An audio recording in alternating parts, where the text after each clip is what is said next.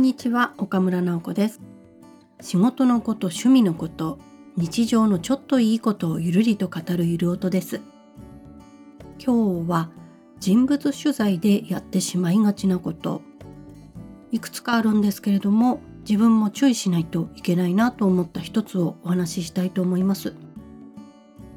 大体人物のインタビューをするときはどこに載せるか誰に読んでもらうかどんなゴールにするかというのが決まってるんですね。まあこれが決まっていないと大変なのでだいたい決まってます。だから質問の範囲とか当日聞くべきこと書くべきことっていうのもある程度決まってきます。例えばある経営者の来歴を紹介してその人の心がけとか、まあ、今の成果につながったブレイクスルーを書きたいとなると今の仕事を始めるきっかけとか気持ちの動きみたいなのを書こうとします。でそれにまつわる質問もするわけですね。話してる現場で「ああはいはい分かったそういうことね」みたいなのを思ったとしても持って帰って IC レコーダーで録音したのを聞いてみたりすると全然ディティールが取れてないっていうことがあります。もうこれは失敗しちゃったなやっちゃったなという範囲の注意しなきゃいけない部分です。うん、話はだいたい合っているし書きたいことにも添えているんですよ。例えばまあもともとは就職したけど何かそこで違和感を感じて起業したいと思って自分で会社を起こしましたとか何か旅行してとてもいいものに出会って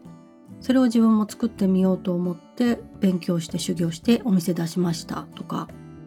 まあ大まかな枠は合っているしその書こうとするところにも添えている。でもこうやってなんかこう例として出せてしまうぐらい型にはまった話で終わってると全然その人の話にならないんですよね。田中さんの話を聞きに行ったのに同業他社の鈴木さんと入れ替えても通用しちゃう感じというかだから人に話を聞く時まあ油断すると今もたまにまあ聞き直してああと思うこともありますね。うん、これは田中さんの話を聞きに行ったのに枠だけの話になっちゃって細かい田中さんならではのお話が聞けてないなすげ替えてもこれは通用しちゃうぐらいその側の話しか聞けてなかったなっていうのがまあ、今は少なくはなったんですけれどもちょっと油断するとあります。だから現場では多少しつこいと思われてもなるべくその人オリジナルで